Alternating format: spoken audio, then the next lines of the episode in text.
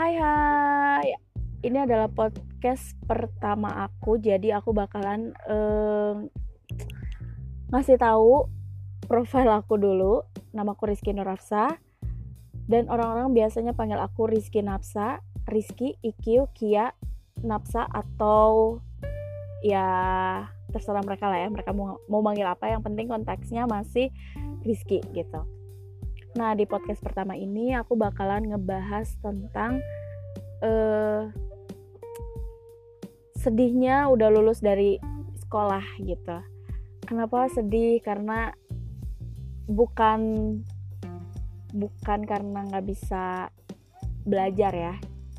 Kalau belajar tuh pasti tiap hari kita belajar sesuatu yang baru. Di sekolah juga kita belajar sama, cuman maksudnya tuh kayak